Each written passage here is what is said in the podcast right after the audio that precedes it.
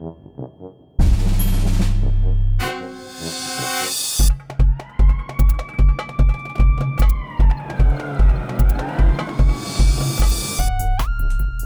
Alô, alô, pessoas velhas de todas as idades. Está começando mais um Velho Tá no Cast, o podcast do site velhotambém.com.br. Eu sou o Velho Guiné e tenho cada vez mais medo da futura teocracia brasileira. É, cara, temos pistas aí, né? Cada vez mais ficando evidentes pra gente do que pode estar por vir no futuro. Então... É, cada vez mais perto. Hein? Eu comecei a monitorar isso na minha primeira eleição, mas eu falo isso mais pra frente. Você viu que prepararam as eleições para logo. É preciso confiar nas pessoas. Depois desses anos de ditadura, eles farão tudo para conservar a liberdade. Fala, povo. Aqui é a Guta. E a Marjane é a única autora que me faz ficar triste toda vez que eu leio alguma coisa dela. Mesmo repetidamente. Pior, né? Pior que ela dá uma... É pesado mesmo. Eu nem li inteiro de novo e eu já quis ficar em posição fetal por uns cinco dias. Também não li inteiro. Eu preferi ver o filme de novo pra... porque é um pouquinho mais leve. Mas a gente fala disso também. Não faça manha. Põe o seu pijama que eu venho te contar tudo. Fala aí galera, aqui é o João Paulo e mais uma vez comprovado que o, o pior inimigo da humanidade é a própria natureza humana. Uh, que profundo, nossa. O cara é um poeta, né? O JP anda inspirado. E então, o povo votou democraticamente para a República Islâmica. É normal. Cada revolução tem seu período de transição. A metade do país é analfabeta. O nacionalismo ou a moral religiosa são as únicas coisas que podem unir as pessoas. Oi, gente, aqui é a Kai e eu gostaria de adicionar, um, se eu pudesse, um subtítulo para Persépolis, que é Persépolis, a volta dos que não foram. Infelizmente. Verdade. Depois de reler em 2022, a gente começa a perceber aí uns paralelos. É incrível que não vai para frente, né? É impressionante. A gente na introdução já começa a em posição né? fetal já. Não se preocupem, tudo dará certo. É isso aí, pessoas velhas. Demorou uma eternidade aí, quase 30 programas, mas a gente tá aqui para falar novamente de quadrinhos. E assim, se você chegou agora ao programa, a gente falou pela primeira vez, eu acho que foi no episódio 5, talvez, que foi sobre a graphic novel do Batman The Dark Knight Returns. E... Caraca, já faz 30 episódios, velho? Sei lá, cara, a gente tá no. Não sei qual que vai ser esse aqui. Né? Eu nunca sei qual que vai ser, né? mas esse vai ser o 30 e alguma coisa. Então tá, foram 25 episódios episódio, JP. Preciosismo. Ó, isso... Passou rápido assim, né, cara? Não, não parecia que tinha sido tão longe assim esse episódio. É, a gente tá ficando craque no programa aqui, ó. Só falta melhorar a tecnologia nossa. Deixa chegarem os anunciantes um dia. E, e, esse programa tá bom, viu? Se você não ouviu o programa do Dark Knight, recomendo voltar lá e ouvir. Mas hoje nós vamos falar de um quadrinho que é um pouquinho mais pé no chão, principalmente, como a gente falou na introdução, para quem tá no Brasil aí em 2022, pegando essa era aí que infelizmente tá cada vez mais realidade nossa, né? E o quadrinho que a gente vai falar é de Persepolis, da Marjane Satrap, que meu corretor aqui da pauta sempre corrigiu para Mariane, quase então, que saiu Mariane. Agora. Aí eu não, eu não tenho certeza, mas eu acho que a pronúncia é Mariane, não é? Errou! Olha, o meu sei lá que língua que eu esqueci agora que eles falam no Irã tá meio ruim, viu? não, é porque é, é assim, ó, tem, a, tem, a, tem a cantora famosa lá, a, a Tária Turunen, que a galera chama de Tarja. Aí eu fiquei pensando nisso, que o E, o J pode ter o som de I em vários, várias culturas, idiomas, etc. Eu não sei se vem o caso. Eu, eu, chuto, eu chuto isso porque a mãe dela chama ela de Mari. E ela coloca no quadrinho em vários pontos. E a mãe dela chama ela de Mari, Mari, Mari. Na verdade, isso não é um J, isso é um I, só que com uma perninha. É, alongada. então, eu não sei. Aí, se, se for o J com o som do I, ela seria Mariane. Aí faria sentido né, o Mari da mãe dela. Bom, se alguém tem certeza disso, pode pôr nos comentários que é, é agora que eu vou ao Google.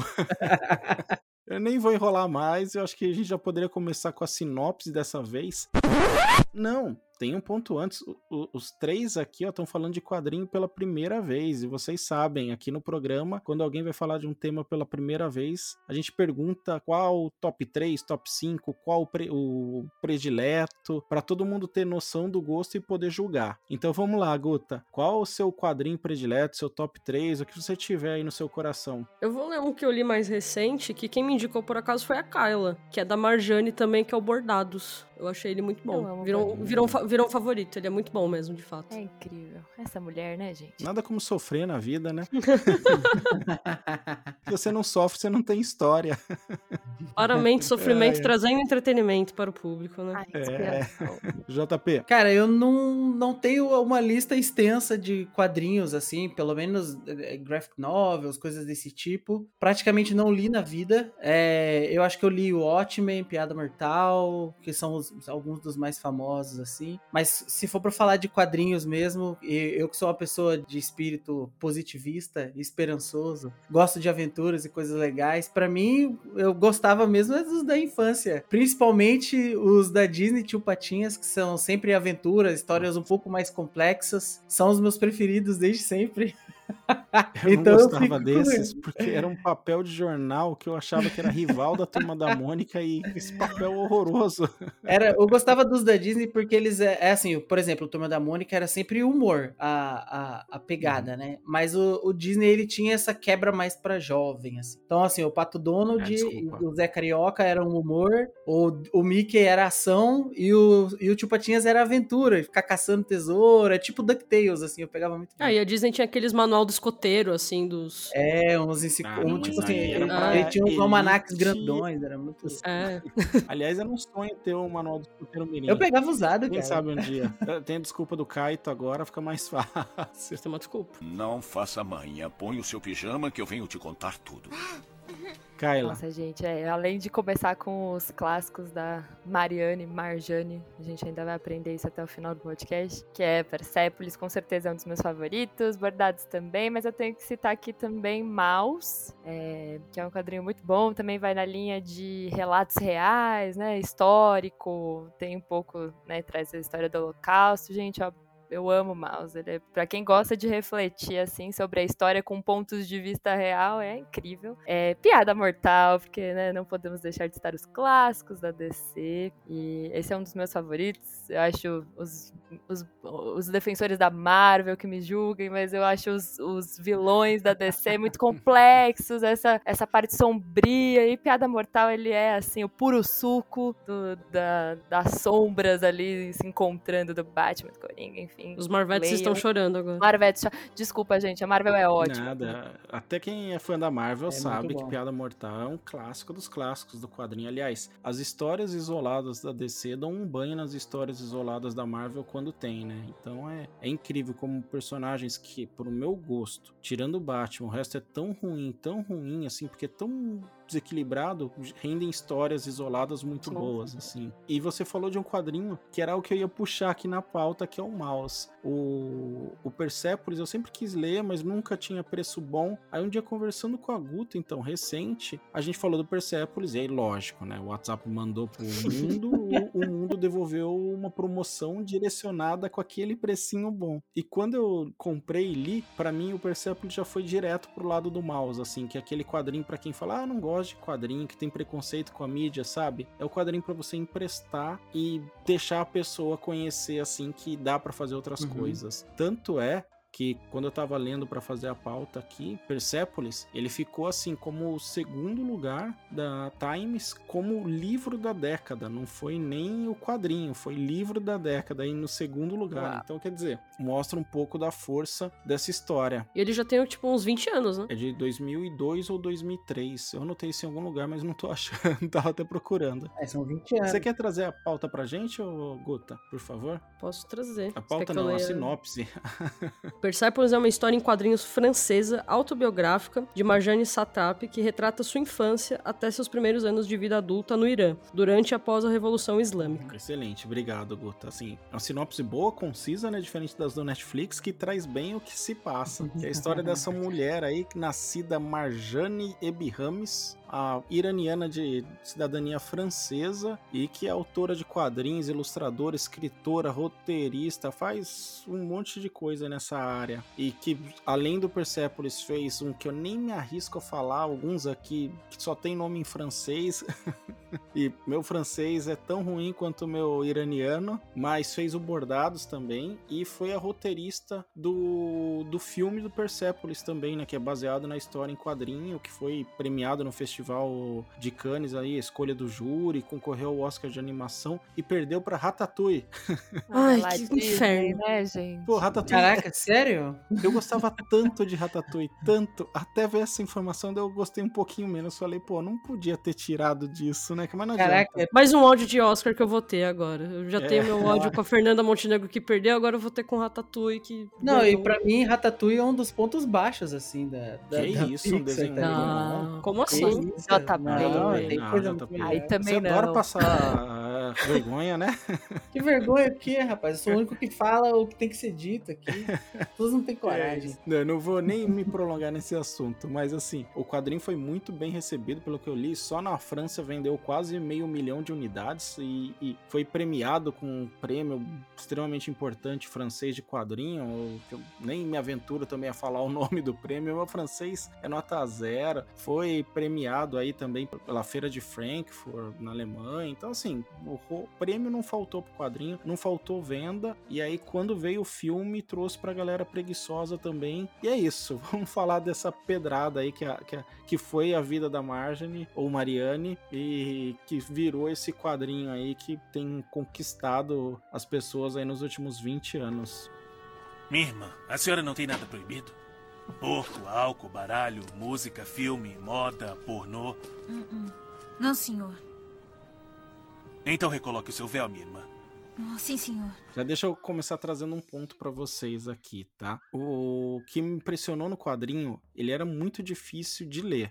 O JP falou que foi alternando, né, JP? Com, com Uhum. comédias na TV. Sim, eu fui assistindo. Eu lia um pedaço e depois vi uns dois episódios de Parks and Recreation, alguma coisa assim, pra. Algo muito leve e alegre, porque é um, é um relato, na verdade, né? Tipo um diário dela, ou algo, algo parecido, ela relatando as próprias experiências, e são experiências muito pesadas, assim, né? E ela começa a citar é, a- os primeiros testemunhos, assim, com 11 anos de idade, 10, 11 anos de idade, Acho e você vê que, nove. putz, é, exato. E para uma criança dessa idade, testemunhar esse tipo de, de, de dia a dia é algo extremamente pesado. A gente não imagina, né, e- o impacto que isso tem. E isso reflete até na pessoa dela, né, que ela acaba se... se- quando, ela, quando ela consegue é, é, viajar para Viena, etc., ela acaba se, se metendo com pessoas mais velhas, porque, assim, o, o- eu acho que quando uma pessoa tem uma infância muito pesada, ela testemunha as coisas muito pesadas, tipo assim, ela tem aqui esse amadurecimento forçado que tira o sabor de muitas coisas. Então, assim, muita coisa vira futilidade pra pessoa que passa por tudo isso. Então, acho que é, é aí você testemunhando, lendo isso, e testemunhando e tentando ver com os olhos dela tudo aquilo que ela passou, assim e tal. Você meio que pensa, meu, como, como a gente tem sorte, privilegiado, e não sabe, né? Tipo, isso deixa a gente meio down, assim. Aí é por isso que eu ficava meio, cara, eu preciso parar um pouco, respirar. Mas o pior é que eu, tipo assim, o livro chegou, eu li dois dias depois, e eu, eu, eu acabei lendo ele numa paulada só, né? Porque você é meio que absorvido pra dentro da história e tal. Mas eu tinha que dar essas paradas, porque era bem, era bem pesado. É, eu achei interessante, JP, que você falou isso de intercalar, né? E eu acho que ela ter escolhido a mídia quadrinhos, que é uma mídia que não. nem todo mundo se identifica, nem todo mundo, né, é, considera quadrinho como algo informativo. Eu acho que ela ter escolhido foi muito certeiro. Primeiro, ela já tinha essa aptidão, né? Ela mostra isso, inclusive, na história, que ela já fazia caricatura ali das professoras né, na, na escola e tudo. Mas não só pela aptidão dela, e que estudou comunicações visuais também, eu acho que ela escolheu uma mídia importante para um relato tão pesado. Porque quando o assunto é violência, a gente tende a, a desviar o olhar mesmo, né? Quando, qualquer tipo de violência, guerra, abuso, A gente, A tem gente aqui tende do a- nosso lado, né, a guerra ao tráfico de drogas aí, que na verdade é um extermínio da população pobre, e vira o lado, a gente vai, assim, é buscar histórias fora pra se emocionar, pra se comover, e tem, não é exagero, não é blá blá blá, tem aqui do nosso lado mesmo, assim, faz sentido esse ponto. Não, e eu concordo, porque vo- vo- imagina eu lendo. Quando você lê, você traz o, o cenário que a sua cabeça monta pra dentro dela. E é o nosso cenário, por exemplo, guerra. Eu penso em, sei lá, resgate do soldado Ryan, voando pedaço de gente pra tudo é. É algo muito mais pesado. Então, eu- se eu estivesse lendo o relato dela, eu estaria imaginando as cenas que ela viu na minha cabeça e seria muito pior. Mas aí ela faz um desenho que tem um traço um pouco leve, mas que ainda assim explicita o que ela tá passando, né? Ela, ela mostra, por exemplo, um determinado conhecido da família que foi é, desmembrado, foi torturado, morto e foi todo esquartejado. Ela mostra no desenho. Uma interrupção aqui pra galera que ainda não leu, vai ser cheio de spoiler do quadrinho, tá? Mesmo porque já tem 20 anos. Oh, vai ser cheio de spoiler do podcast. Mesmo porque já tem 20 anos aí, então JP, foi mal te cortar, mas pode seguir. Não, é isso. É, ela, ela mostra graficamente, mas com a, a imagem, vamos dizer assim, que a mídia quadrinhos permite, né? Ela consegue trazer uma certa leveza que alivia você, sabe, acompanhar todo esse relato. Então eu acho que foi realmente uma atacada muito boa, eu concordo. E A narrativa dela é É que eu acho que ela conta de uma forma mais leve também. Porque, igual quando ela fala de religião, assim, porque tem toda a questão persa no, na re- realidade islâmica, né? Então, ela, quando ela tá contando, ela conta de uma forma que você, você- é, é pesado, mas você fica um pouco leve lendo, assim. Então, você não se sente mal, porque ela dá meio que aquela. Ela conta daquela forma meio, tipo, meio zoeira de vez em quando, assim, mas daquele jeitinho dela. Então, acho que isso acaba sendo legal porque mantém leve, mas você ainda fica revoltado com a situação de toda forma. Você trouxe esse ponto aí da relação persa-islâmica. O Irã foi a Pérsia, né? Então, é, o nome, a escolha do nome Persépolis, pelo que eu li, é porque ela já queria no título do quadrinho já mostrar que veio, assim, ó. Tipo, é um. Porque Persépolis é a cidade que era a capital da, da Pérsia e que foi destruída por Alexandre o Grande. Então ela já queria deixar assim, ó. Tipo, eu tô fincando meu pé aqui no anti-imperialismo, no anticapitalismo. Apesar de não ter visto muito isso no, no livro, é o que ela fala em entrevistas, né? Eu acho interessante ela ter colocado o nome de Persépolis, porque também quando a gente fala de Oriente Médio, né, a gente sempre faz aquela salada, né? É tudo no Oriente Médio, é árabe. E aí ela começa, inclusive, ela não, né? É o David, que é o, o- quem faz a introdução do livro antes dela começar o quadrinho, ele conta um pouco das invasões árabes, das de todas as invasões ao longo dos séculos da Pérsia, né? E ela, e ela colocar o nome Persépolis, ela mostra que, na verdade, apesar de hoje a gente traçar paralelos entre a história do Irã, do Iraque, né, de, de vários países do Oriente Médio terem características parecidas até por conta da religião, é, ela coloca essa, essa marca. Nós somos Persép é Persépolis, é, é, a, é a história do Irã. Do Irã. É, é disso que a gente tá falando aqui, sabe? Então, assim, é, é muito interessante ela, ela colocar o nome da cidade, né? Do, do que virou, do que viramos, como a gente se transformou. E é legal que ela é bisneta de um rei persa, né? tipo, isso é muito da hora. Isso ela não fala no livro, né? Ela, Ela fala, fala. que o avô dela foi príncipe, mas não fala que o, o, o pai da avó dela, né? O bis. O, o tá, sei lá, o bisavô. o bisavô, Eu isso. acho que é o bisavô dela. É, Bisavô foi imperador persa, tipo, caramba. E é esse ponto que foi o mais difícil pra mim no livro, assim, que é pensar, ela era uma sangue azul, classe média altíssima, se não rica, não- pelo menos os padrões brasileiros que a gente tem noção de riqueza, não sei lá, não seria rica, mas seria classe mé- média altíssima, assim. E a história de vida dela foi tão dura e passou por tanta coisa. Pensa na população pobre, como que é o terror de uma guerra, assim. É, então, e aí esse é outro ponto que eu gostaria até de entrar, né? Até complementando, eu acho que o que a Kyla disse, é, eles são, né, lá, a- a gente tem esse, esse costume de agregar tudo que a gente não conhece em um povo, né? A galera do Nordeste, os latinos, os asiáticos. Então lá são os árabes, né? Mas assim, turco é um povo, árabe é um povo, persa é um povo, afegão é outro povo, e aí a- eles calham de todos dividirem em maioria a religião islâmica, aí pra gente vira. O termo sarraceno era isso, né? Era tipo, era como os europeus na Idade Média chamavam o que a gente chama hoje de árabe, né? Tipo, os sarracenos. Então eles, tipo, é um- eles são diferentes e eles não gostam de ser confundidos uns com os outros, né? Como e eles têm rivalidades gosta, entre eles. Exato. E a gente acaba tratando dessa maneira. É, mas assim,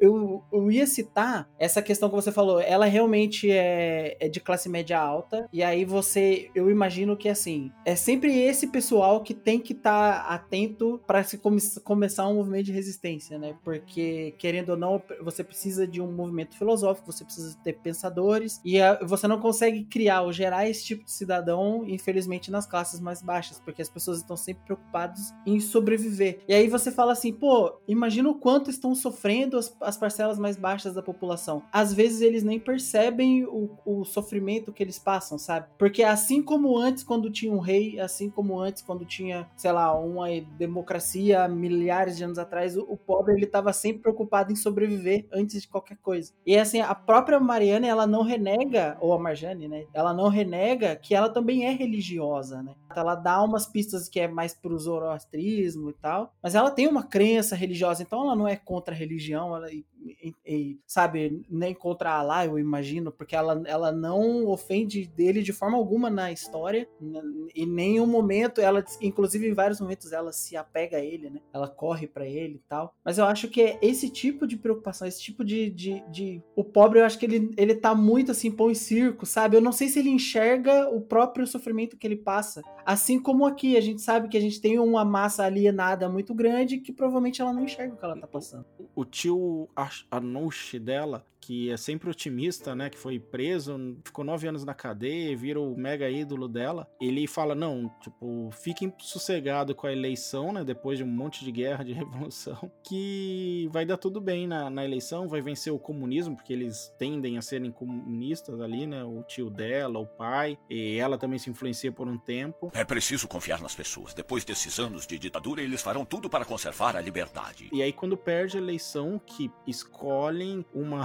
teocracia islâmica para fazer, ele fala, mas também o povo, ele é ignorante, assim, no sentido de não ter educação. Vai levar um tempo até que ele tenha uma educação e que ele tenha consciência na hora de votar. É normal. Cada revolução tem seu período de transição. A metade do país é analfabeta. O nacionalismo ou a moral religiosa são as únicas coisas que podem unir as pessoas. Nossa, né? Onde que tá acontecendo isso? Tão atual ainda, né? Tão atual. A primeira vez que eu votei, eu era jovem, tinha 17 anos quando antecipei o título, 16, já nem lembro mais, para poder votar na eleição de 98, que eu queria, porque eu queria voltar, votar no FHC. Eu falei, não, o Plano Real salvou aqui, tem que votar nesse cara, esquece todo o resto, desemprego, corrupção, é um monte de privatização que sumiu o dinheiro, esquece tudo isso. Não, você não pensa nisso, você pensa só que meus pais estão conseguindo comprar, se manter, então é isso que eu quero. E aí me chamou a atenção que quando você vai votar, não sei se vocês já repararam, fica uma lista com todos os candidatos com o um número. E aí eu não tinha outros candidatos para votar, eu só sabia que ia votar nele e não sabia mais quem. Não sabia governador, não sabia deputado. Falei, ah, deixa eu ver aqui. E aí na letra P tinha uma sequência de pastor gigante. Falei, caramba, né? Quem que vota num pastor? E aí fiquei curioso, passou a eleição, não tinha urna eletrônica, galera.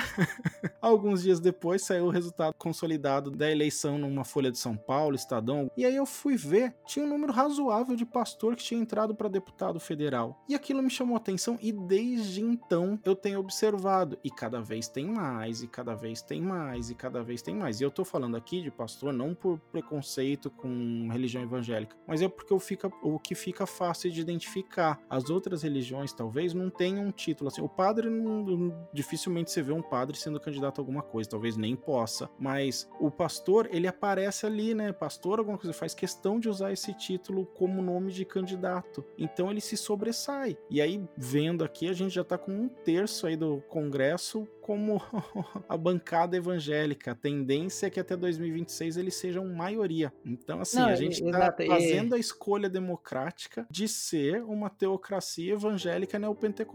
É, é a nossa escolha democrática. Só, só para reforçar os jovens ainda, o velho tá falando de lista porque na época dele não tinha urna eletrônica ainda, ele tinha que votar na cédula.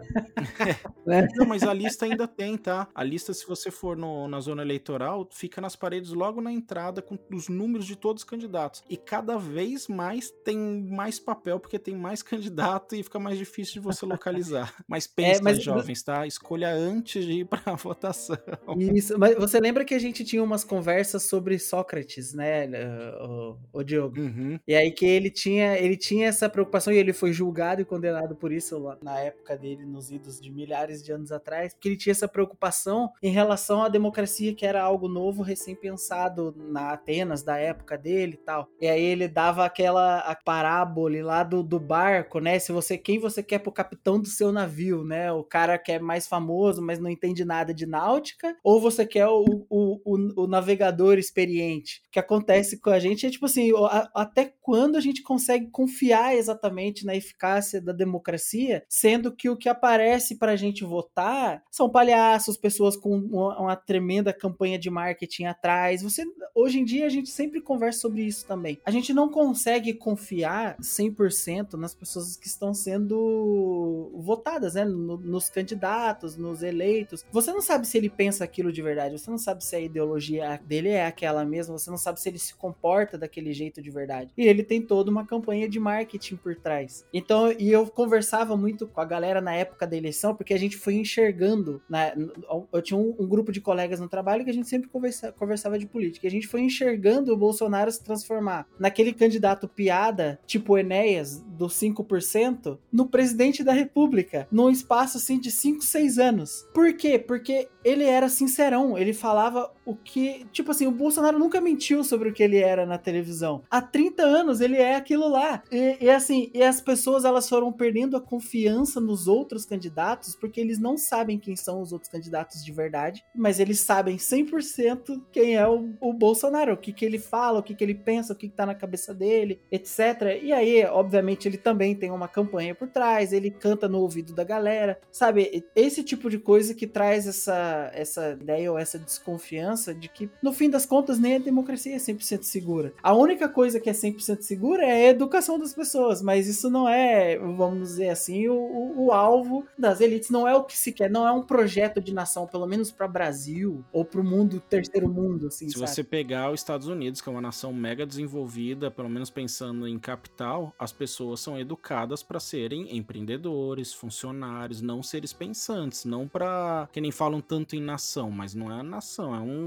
grande comércio que deu certo, sei lá, tô sendo bem raso na minha análise aqui para não me aprofundar, mas é fato, eles estão passando pelos mesmos problemas que a gente, porque a educação base para formar cidadão pensante não existe. E aqui a gente pode deixar link para um monte de canal que eu e JP a gente sempre troca aí que trazem cada vez mais informações de como a situação atual lá não se sustenta. E a gente deu essa volta toda aqui para meio que traçar um paralelo com, com, com a caminhada do Brasil para uma teocracia. Não sei o que vocês pensam. É engraçado que o, o negócio que o JP falou é verdade, porque se eu for pegar desde que ele foi eleito até agora, de tipo, sei lá, 10 Ubers que eu peguei, pelo menos 6 falando de política, falando assim: ah, eu votei nele porque ele é sincero. Aí hoje eles falam assim: ah, eu não gosto dele, mas eu gosto, não gosto dele, porém gosto da sinceridade dele. Aí você fica sempre é, preocupado. A gente subestimou que ele era burro, mas ele é extremamente inteligente porque ele conhece o brasileiro médio e não tem Exato. vergonha de falar o que o brasileiro médio pensa. E tem aquela coisa, os candidatos, eles têm uma. Você tem o candidato e você tem as entrelinhas deles de quem tá por trás dele. As pessoas não veem isso. Ninguém vê. Muita gente acaba não vendo. Então, ele já tem aquelas pessoas que vão entrar com ele só que você só tá vendo o candidato. E as pessoas acabam esquecendo em quem elas estão votando para colocar em Câmara, que seja, para deputado, porque elas se preocupam com aquele poder maior, só que elas têm que se preocupar com aqueles que estão lá dentro, que são os que mais fazem, né, no caso. E aí tá um link interessante com que, que vocês trouxeram para amarrar também com o Persepolis, que é essa, essa ideia de que como a consciência de classe é importante, né? Porque quando não existe a educação da, das massas, as pessoas pessoas nem sempre a gente esquece, porque a gente também faz parte de uma, assim como a Marjane ou a Mariane, a gente também faz parte de uma camada privilegiada de, que recebeu educação e que por mais que a gente não esteja na camada do 1%, a gente tem é, a gente tem condição de entender nosso papel de classe. E aí o que acontece? As pessoas nem sempre têm acesso à televisão ou ao jornal ou às notícias, né? Pra gente isso é super comum, mas nem todo nem todo povo tem acesso a internet. Mas só ter o acesso é saber entender e não entenderem para você. Sim, só que aí você chega lá na lista, você não tem esse acesso, Exato. você não sabe quem tá concorrendo. Aí você chega lá na lista e você vê um monte de nome que não significa nada para você e você vê o nome do pastor da sua da sua região. Em quem você vota? Você vota em quem você conhece, em quem faz parte da sua realidade, em quem você acha que vai tomar alguma providência para você. Você não pensa no coletivo porque você não foi ensinado a pensar no coletivo. A gente não, não tem tem educação para a cidadania. A gente tem é, uma educação bancária, como diz, diria Paulo uhum. Freire, né? E, e, e, é, e, é, engraçado, né, a gente ter falado da, da, da relação da, da, Mariane com isso. Ela critica o próprio pai, né? No começo, é, ela desde criança leu livros, é, leu, foi educada, né? Super, com, na base mesmo. Ela não leu livros para criança, ela leu o. É porque ela vivia Capital. nesse ambiente, né? Ela vivia nesse ambiente. E ela queria ser profeta quando ela era novinha, né? Ela fala isso, eu queria ser profeta, e depois ela queria ser revolucionária. E aí depois ela começava. Por que, que ela queria ser profeta? Porque ela queria que a, todas as empregadas também pudessem sentar na mesa, porque os pais dela eram comunistas, né? Defendiam né, uma igualdade de classes, que os operários tomassem os meios de produção, aquela coisa do marxismo. Só que eles eram extremamente privilegiados, então o pai dela tinha um carro, o pai dela tinha uma vida confortável, viajava, e ela ficava se perguntando, né? Mas por que nem todo mundo tem isso? E daí que nasce a consciência, né? Por que, que eu tenho e o outro não tem? E aí, por isso que o JP falou no comecinho, né? Que essa consciência era importante surgir na, na, entre os privilegiados, porque são os privilegiados que têm que tem acesso que podem democratizar o acesso, primeiro, né? Então, foi o que eu acho que é o que ela tenta fazer com o quadrinho, né? Eu, eu fiquei Exato. com uma dúvida que não é, não é respondido no quadrinho, eu não sei se na biografia dela em algum ponto ela deixa isso claro ou nos outros trabalhos dela, que é se a família dela tinha esse ponto de vista de esquerda mesmo quando estava no poder, assim, se o avô dela, é, sabe? um bom ponto. Se ele, enquanto, enquanto imperador do, da, da Pérsia, ele tinha esse ponto de vista de que ele tinha que dividir o poder com, com, com a classe trabalhadora, se tinha consciência de classe no país. Mas é interessante notar que mesmo que ele não tivesse tido, quando ele perdeu a posição de, de poder máximo do país, eles mantiveram devido à cultura que acumularam, né? Tipo, eles são pessoas inteligentes, provavelmente mantiveram presença em cargos públicos ou coisa assim, mantiveram uma, uma certa quantidade de posses, eles acabaram mudando a cabeça, né? Então, e, e foram parar para esse para esse viés mais de esquerda, mas eu, eu fico com essa dúvida. É interessante, né? Porque eu, eu, lembro que tem uma parte que a avó dela conta no livro que eles já foram muito pobres, que foi depois que o vô foi preso e morto, né? Pelas trocas de regime, porque eu acho que mesmo antes da revolução iraniana acontecer, já existia um histórico de violência constante. Então as crianças já estavam acostumadas com essa troca de poder, com um golpe, e foi o que aconteceu com, com, a, com o vô dela, que o vô, o vô dela representava, né? E aí teve uma época que, que, que, a avó dela foi muito pobre, que ela até tem uma cena que ela fala que a avó dela só fervia água para fingir pros vizinhos que ela cozinhava alguma coisa, mas que uhum. na verdade não tinha comida. Então, será que depois dessa experiência, né, de, da, de, da elite pra, pra pobreza, eles mudaram um pouco a concepção, né? Não dá pra saber mesmo. Acho que, mas fica. É legal que a, o livro traz essas sutilezas, assim, né? Ela traz a visão de uma criança, nesse primeiro, nesse primeiro ato do livro, ela é criança, né? Mas é, ela traz essa inocência das crianças, então o livro é bem engraçado, mas ele é irônico. Acho que mais do que engraçado, ele é irônico, porque ele traz essa crítica social em vários pontos, assim.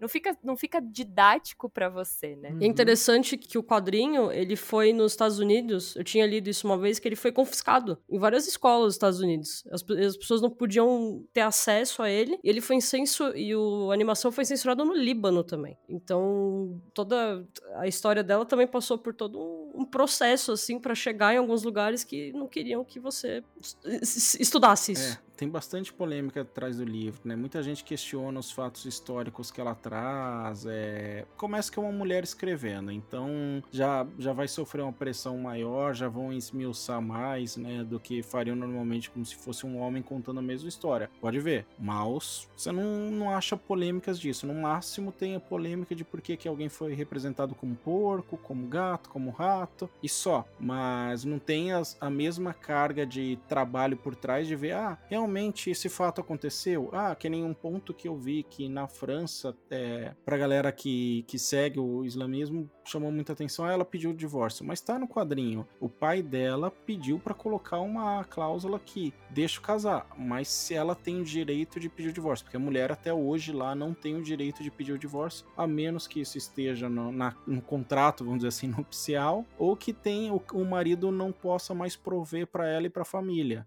se apegam a essas coisas e aí esquecem do principal, entendeu? Da, da história que tá por trás. Não faça manha. Põe o seu pijama que eu venho te contar tudo.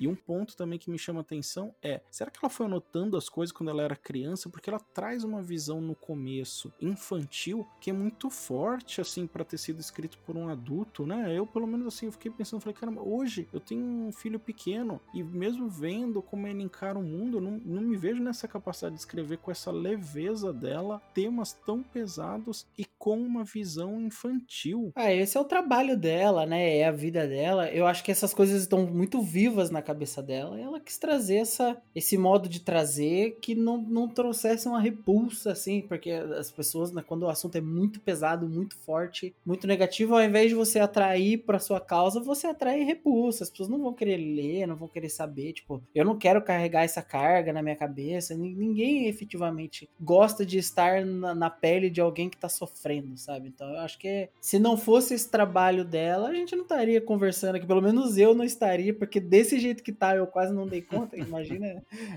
Quase morreu no processo lendo quadrinho.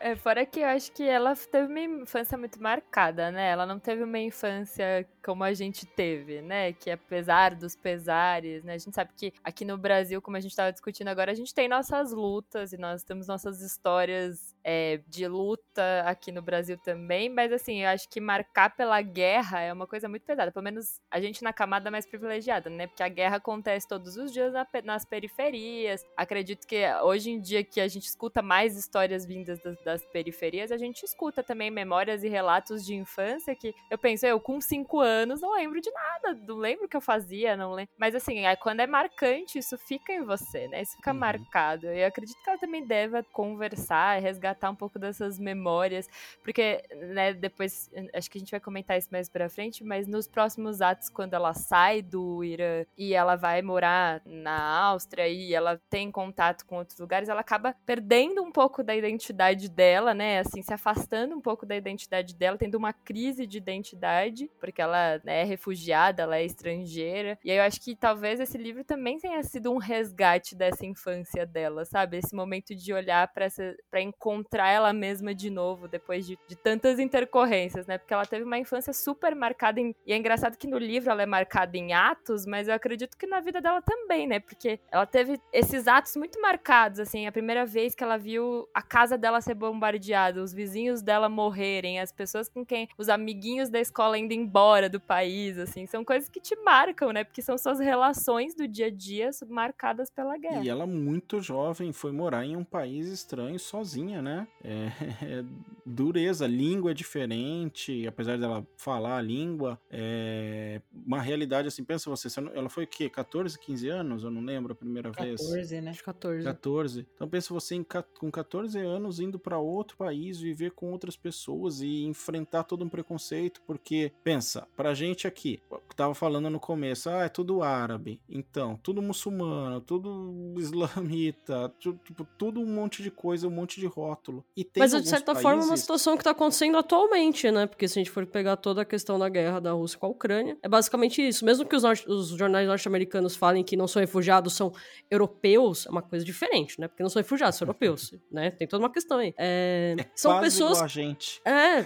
Então, assim, eles estão eles estão vindo de um lugar diferente, uma cultura diferente, uma língua diferente, para um lugar que eles não têm ideia. E é muito. E não é só adulto, é criança, é pai e mãe que bota o filho no trem e manda embora, e o filho vai estar tá lá sozinho. Assim, a diferença, Guta, que você falou da Ucrânia, o drama é o mesmo para quem tá passando Sim. por isso, mas a diferença é a recepção. Porque Sim. vinha a criancinha loirinha, dos olhos azuis, o que, aliás, até eles não deixavam os negros entrarem nos ônibus, né, na Ucrânia, tipo, podia entrar o cachorro, mas não o negro, não população pobre. Então, Eles estavam tipo, fazendo uma fila, né? Os, os negros estavam entrando por último no trem. E não, basicamente não entravam. Se sobrar espaço. E, então a diferença é o quê? Uma pessoa, pelo que ela conta, tanto em entrevistas quanto no livro, uma pessoa quando sai do Irã, mesmo naquela. antes de ter todo esse lance de terrorismo que coloca todos aqueles países como terrorista, é um peso diferente. É que nem agora, para quem de nós aqui tem contato com, com gente de fora, a pergunta e a maneira que tratam a gente brasileiro é diferente. Era até, antigamente, che- alguns momentos a gente até ficava irritado porque a pergunta era como se a gente sempre fosse todo mundo feliz, alegre, receptivo. Agora a pergunta pra mim tem sido constante, principalmente gente da Europa, é, cara, que transformação é essa? Tipo, o que aconteceu?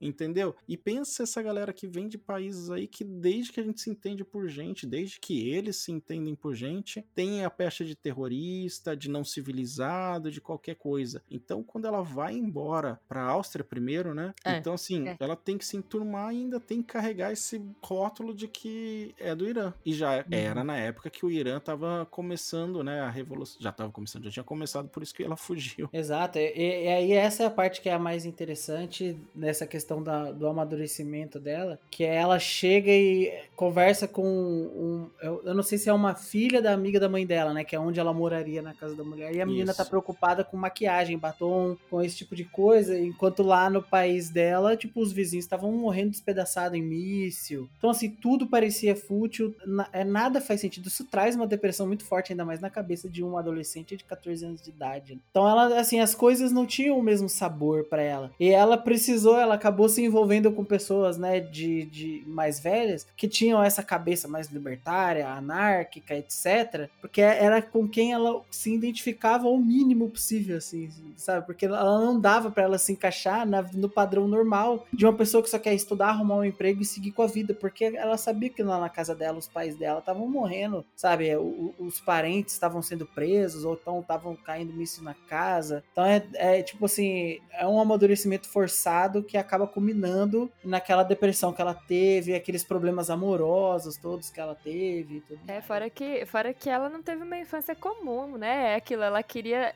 a referência dela, ela queria, igual alguns amigos dos pais dela, ter um tio herói, um tio mártir, né? Então, assim, você percebe que o que ela queria enquanto criança é completamente diferente dessa amiga da mãe dela. E aí também mostra essas diferenças entre próprias pessoas do Irã, né? Porque essa amiga da mãe dela também era uma mulher iraniana que estava fora do país há mais tempo. E, né, e a diferença já dela como uma criança que chegou depois para uma criança que foi criada já no Ocidente e como é que foi essa criação diferente. E é legal ver a mudança dela até mesmo no próprio, nesse próprio amadurecimento. Ela primeiro se relaciona com esses amigos mais velhos, mais anárquicos e tudo. E aí depois ela começa a se irritar porque ela enxerga até eles vazios, né? Tipo, até essa visão que eles têm é causa. vazia. É exato, ela, ela começa a se. Ela começa. Ok, eu não pertenço aqui, eu não pertenço mais ao meu país, porque agora eu também tô muito ocidentalizada, né? Porque ela também foi pegando alguns costumes. Eu acho que fica essa ideia de onde é o meu lugar, né? É, será que eu vou perder a minha, a minha identidade? E eu fico pensando nisso porque, assim, a minha família tem ascendência libanesa, né? É, meu bisavô é libanês, ele chamava Abdala, e ele mudou o nome dele pra Felipe. E, e ele, e assim, eu, eu perdi isso completamente. Eu, hoje, na quarta geração, vamos dizer assim, terceira, quarta geração, não tenho mais esse histórico, né? Então eu acho que depois de um tempo ela começou a se preocupar se isso aconteceria com ela também. E os filhos dela? E se ela, se ela viesse a ter filhos? E como ela ia, ela ia conseguir passar essa história? Por isso que eu acho que também Persepolis foi essa tentativa de resgate. Porque você vai se perdendo, você vai ficando uma coisa sem identidade, né? E aí você se joga ela como uma adolescente que era, que já tem suas questões da idade, né? Da fase que você se descobre. A identidade é uma coisa super importante na adolescência. E aí ela, ela se vê que ela já não tem mais lugar. E, né, Então imagina, essa experiência pra ela deve ter sido completamente diferente de, de tudo, assim, né? Ela, Ela esse fala, né? Tem um trecho que ela fala que no, na, em Viena ela era, ela era iraniana demais pra estar entre eles. E lá no Irã ela estava ocidentalizada demais pra ser uma iraniana. Ela já não se sentia mais em lugar nenhum, né? Ela, tipo, ela não tinha mais a cultura base do povo dela. Mas quando tava lá no ocidente, ela tava com muita coisa incrustada do povo dela pra poder participar da, da- da- e, e também tinha a própria aparência, né? Que entregava que ela não era dali. tal. É pesado. É, então, então, eu esqueci de comentar uma coisa, né? Uma, uma coisa que eu achei interessante. A, a imagem dela ia mudando para as pessoas também. Por exemplo, quando ela chegou lá na Áustria, eles viam ela assim como estrangeira, né? Era uma coisa assim, mas o povo dela ela até fala: meu povo, as, as pessoas faltavam colocar tapete vermelho pra gente passar, porque a gente era rico antes da, da guerra, antes da guerra Irã-Iraque, antes da revolução toda acontecer. A Uhum. gente era rico, a gente era. A gente chegava, né? O pessoal quer vender pra gente. E aí a, a imagem dela foi mudando. Ela, ela falava, ah, eu desligava a TV, não queria ver o que tava acontecendo, porque, né, ficava me sentindo sentindo culpada de não estar no meu país. Só que aí ela começava a ouvir que as pessoas falavam pra ela, ah, porque sou iraniana nojenta, ah, porque a sua religião, as pessoas começaram a culpar ela pelas coisas que estavam acontecendo. E isso foi mudando, né, na estadia dela na Áustria. Ela, ela chegou de uma forma e aí ela foi, nos comentários das pessoas, inclusive isso foi que desencadeou ela sair lá da casa da Frau, alguma coisa. Que ela É, eu acho tava... que nesse trecho a avó dela cita isso pra falar como que a imagem da, da Pérsia ou Irã mudou pro mundo, né? Era um país que no início do século XX era um país visto como de pessoas ricas, etc, que tava internalizando petróleo e tal, e depois virou um país só de terrorista, de fundamentalista, de gente maluca, é, é, que meio que virou a mistureba que é o Oriente Médio hoje pra quem é do Ocidente, né? Você vê um cara com o turbante e uma barba passando no aeroporto lá nos Estados Unidos, o cara tá lascado, ele vai ser revistado 10 mil vezes, sabe? Tipo, a, a galera vai olhar torto, porque criou achar que ele tem uma bomba. Exato, criou-se uma Pode imagem. deixar a mochila no Ó, Eu aeroporto. fiquei três horas sendo entrevistado lá porque eles viram meu sobrenome, minha cara, falaram: Ah, esse sobrenome é francês. Nem eu sabia que tinha origem francesa, que foi inventado pela nossa família aqui. Uma história longa, que o JP adora os meus caos. E... Mas aí o cara viu meu sobrenome francês e falou: Esse cara não é francês, nem brasileiro. Vamos pegar ele. E foram três longas horas aí me entrevistando e perguntando, pra depois falar: Ah, a gente achou que você era um argelino com um passaporte falso e vai saber o que vem fazer aqui. E era assim, sem brincadeira. Era a minha sétima viagem para os Estados Unidos naquele ano. A trabalho, todas. Então, assim, tipo, não, é agora. Essa é a sétima, porque sete é o meu número da sorte. Então é nessa que eu vim aqui pra aprontar. Esse cara tá vindo tipo, demais, né? É, tem uma coisa o que ele tá errada. trazendo? O que, que ele tá trazendo? Trazendo Então, informação. assim, é, não faz sentido, mas é preconceito, é tudo isso, toda essa bagagem, e, e mesmo sem ser realmente, né? Então, pra ela foi uma dureza, assim, com 14, 15 anos você passar por isso, é, não consigo nem imaginar. Eu vim pra cá, pra São José, estudar com 16 anos, dois anos mais velho, não é outro país, duas horas de ônibus da casa dos meus pais, e já foi dureza. Imagina a situação dela. E foi aí ou foi na França que ela começou a dormir na rua? Foi em Viena. Foi, Foi a, Viena? É, exato. Foi, o- foi a parte que, que ela decidiu voltar e ela voltou para pro Irã pra terminar a faculdade e tal. Porque ela, te- ela terminou com o namorado, ela Dá a descobriu. entender até que ela foi estuprada, né, nesse momento. É, eu não, eu não entendi isso.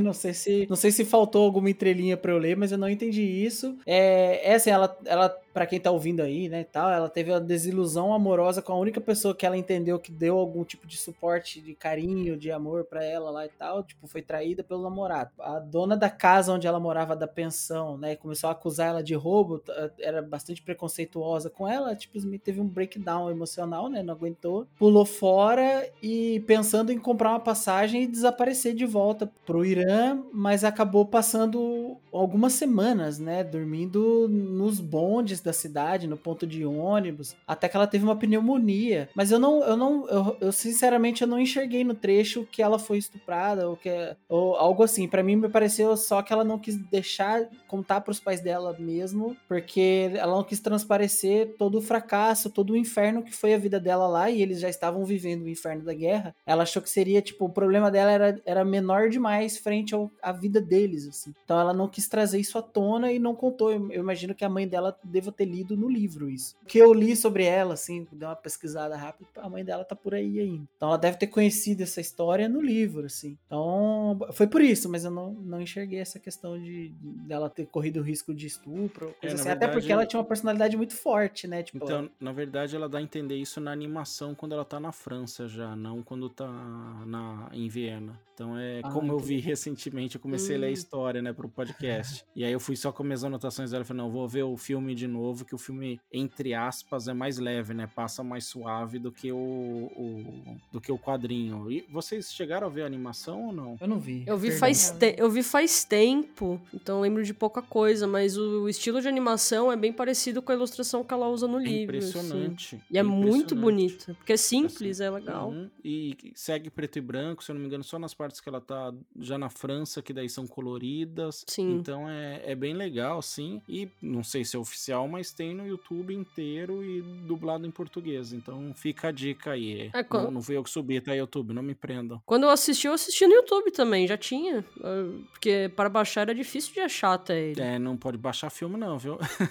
tem que comprar. Quer dizer, não, não, não baixo filme, não faço esse tipo de coisa. Quê? Ah, oi? Mas Não. no YouTube eu sei que tem completo mesmo. Acho que quando eu assisti ele, mas ele só tava em. Ele ainda até tinha uma legenda em inglês, assim, pra poder acompanhar. né? Mas eu gosto da animação. Eu prefiro, eu prefiro quadrinho ainda. Mas eu gosto da animação. É, o quadrinho é bem melhor, né? Assim, mas a animação passa a ideia bem, não te tortura tanto e é mais rápida. Curtinho, uma hora e meia, tá resolvido o problema.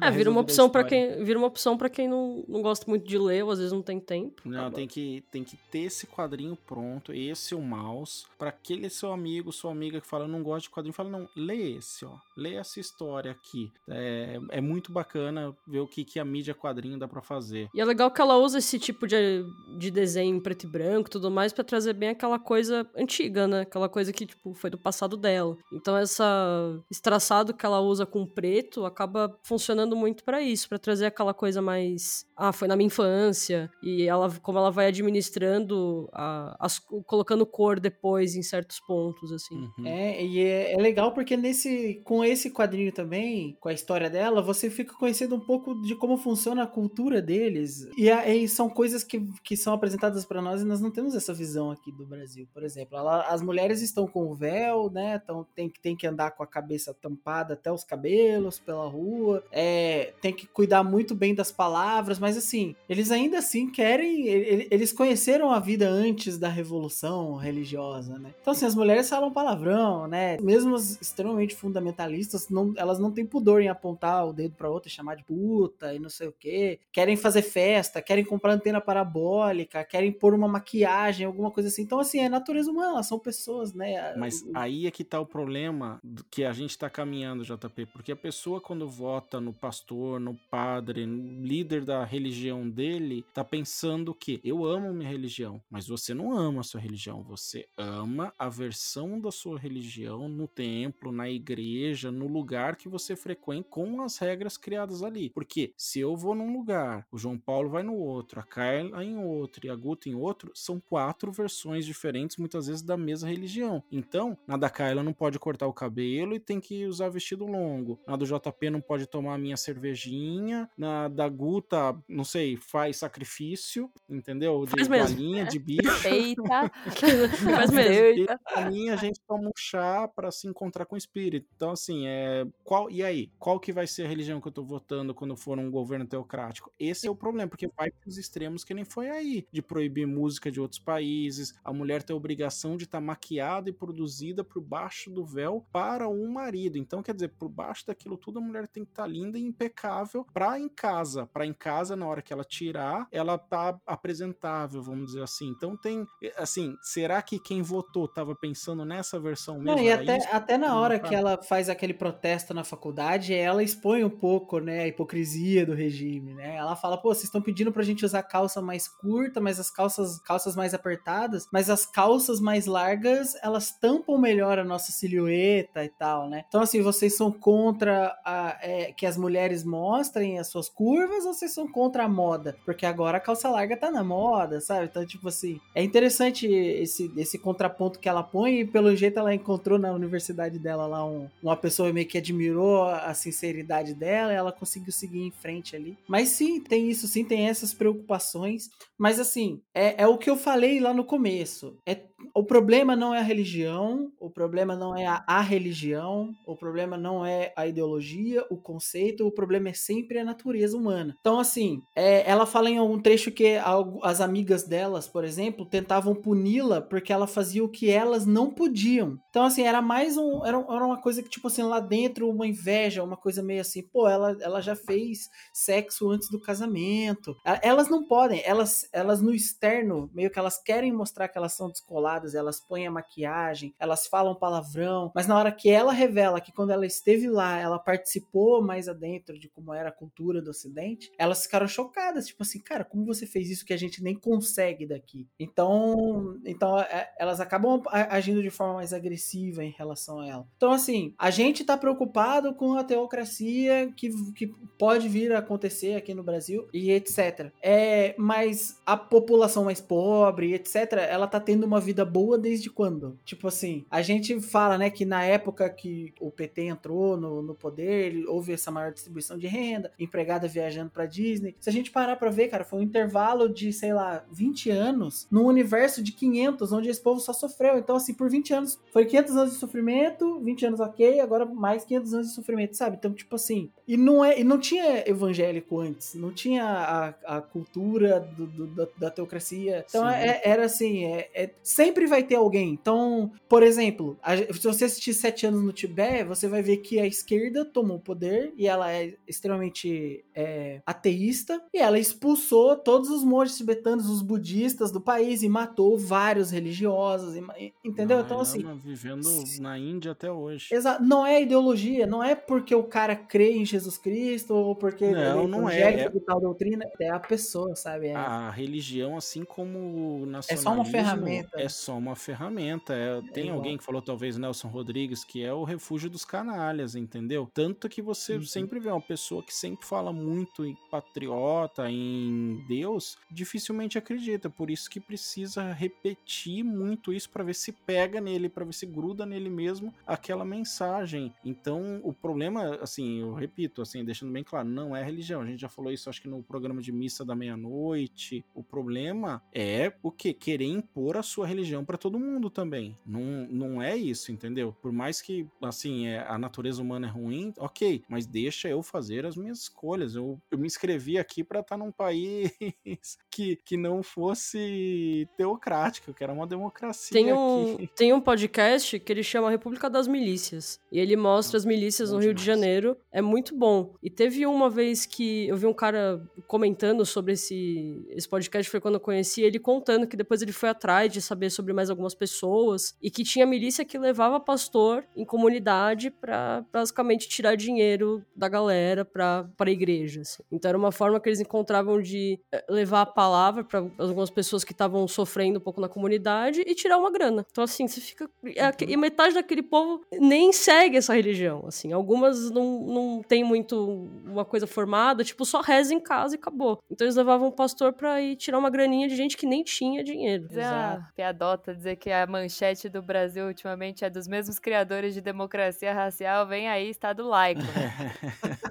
é, porque é, tá virando um mito, né? E, Não, e acabou. assim, assim, é, acabou. Acabou. Assim, eu sou bem pessimista nesse ponto. É, acho que de 2026 não passa a frente parlamentar evangélica aí ter maioria da Câmara ser capaz de aprovar o que quiser. Porque em pouco tempo a gente não vai mudar a nossa educação e consciência. Uhum. E assim, sinceramente, é, é um movimento que vem acontecendo e, e existe, vamos dizer assim, o, existe uma culpa da galera que, por exemplo, que, não, que quer um Estado mais laico, que quer que tem essa preocupação, porque eles se movimentam e, e isso não é de JP. hoje. Se o você resto, entra... Desculpa te cortar, assim, desculpa uhum. mesmo, mas é o famoso política e religião não se discute. E aí Exato. a gente nunca discute sobre política e as minorias, seja evangélico, seja população LGBT, eles têm que discutir, assim, porque para quem é mais velho, que nem eu sou mais velho daqui e de uma cidade bem pequena, os evangélicos eles eram zoados em São Sebastião, era assim, ah, o crente, o isso, aquilo, então eles tiveram que se unir, assim como a população LGBT hoje precisa se unir, porque ninguém olha por você, então assim, uhum. tem que, eh, não se discute política e religião, não, tem que discutir, tem que discutir principalmente política, entendeu? Tudo que é uma escolha nossa, você deve discutir. Eu te cortei, JP, mas é porque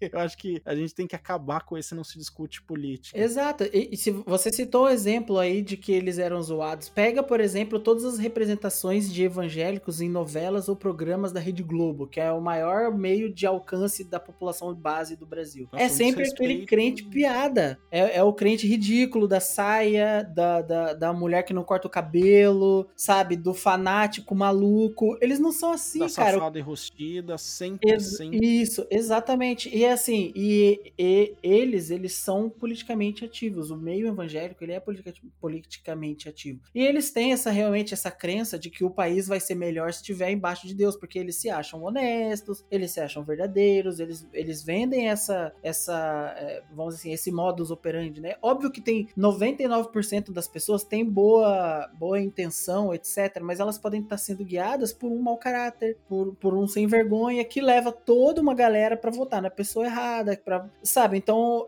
é esse tipo de coisa que acontece. Então, assim, o cara pra poder passar lá uma liberação de milhões de reais pra, pra agropecuária, ele vai colocar um pastor ali, amigo do, do, do, do empresário de fazenda, e vai falar pro pastor: olha, se você votar em mim, vai ter carne pra todo mundo barata ali, né? Porque a gente vai, pô, vai ter. Ele vai liberar a grana da fazenda do cara, mas ao mesmo tempo, olha, aborto não vai passar porque isso é abominável, não tá na Bíblia, e não sei o que, sabe? Tipo, gay não tá na Bíblia, tudo que é aquilo que a princípio canta naquela cabeça da imoralidade, da não sei o que, da, daquele medo do diferente que existe na pessoa base, na pessoa que não tem uma educação firme. Eles fazem comício durante a, durante a missa, basicamente. Exato. Vocês estavam falando, eu fiquei pensando, ref- refletindo aqui, né? A provocação, né? Se não, se não se discute política e religião, é, assim, a gente tem que discutir porque a, a, a- a reflexão é por que, que as pessoas procuram a religião? E existem respostas diferentes para essa pergunta. Mas a grande maioria da massa procura porque precisa da religião, na, vê na religião um conforto para o sofrimento do dia a dia, do sofrimento, da pobreza, da miséria. É a esperança do dia seguinte. E quem se autoproclama líder dessa religião, não todos, mas é, vê ali uma massa de manobra, poder. E isso sempre existiu. A igreja católica sempre foi assim. As É, cruzadas. é, as cruzadas, gente, desde Inquisição, né? sabe, Inquisição. a Inquisição, isso te- sempre foi mecanismo de poder e de controle das massas que buscam e recorrem à religião por causa do sofrimento. Então a gente tem que discutir, porque se mais pessoas estão adeptas, então mais pessoas estão a gente está num país mais desigual, é onde a miséria tá aumentando, onde a fome tá aumentando e aí você vai recorrer a esse lugar que te promete, né, na igreja evangélica neopentecostal, é, que coloca o trabalho, né, como a sua passagem pro céu, né, a riqueza, o material como a sua passagem pro céu, é isso, as pessoas se agarram nessa, nessa ideia de que é assim que eu vou sair daqui. E, e assim, eu acho que o que a Marj Marjane fez no Persepolis amarrando foi justamente falar de espiritualidade e política o tempo todo. E como isso afeta todos os aspectos da sua autoestima, da sua identidade. Então, quando as pessoas falam, ah, política não se discute, gente, tudo é política. Tudo é Sim, política. A sua tudo. escolha de identidade, a sua escolha de cabelo.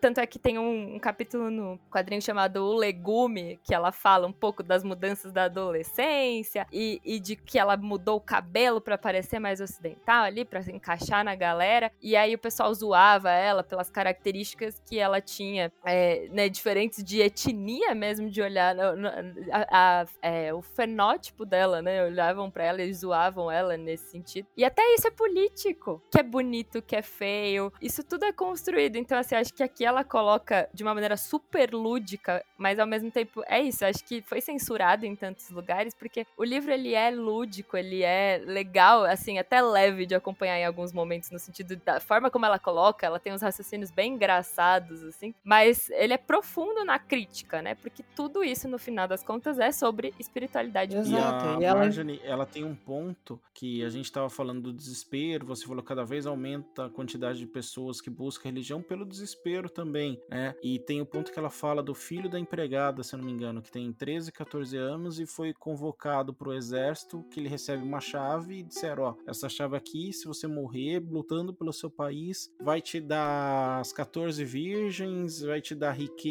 você vai pro céu e vai se dar bem. E nesse momento que eu li isso, eu lembrei do livro da, acho que chama Oi, eu sou a Malala, que é da Malala Youssef, Youssef mesmo o nome dela?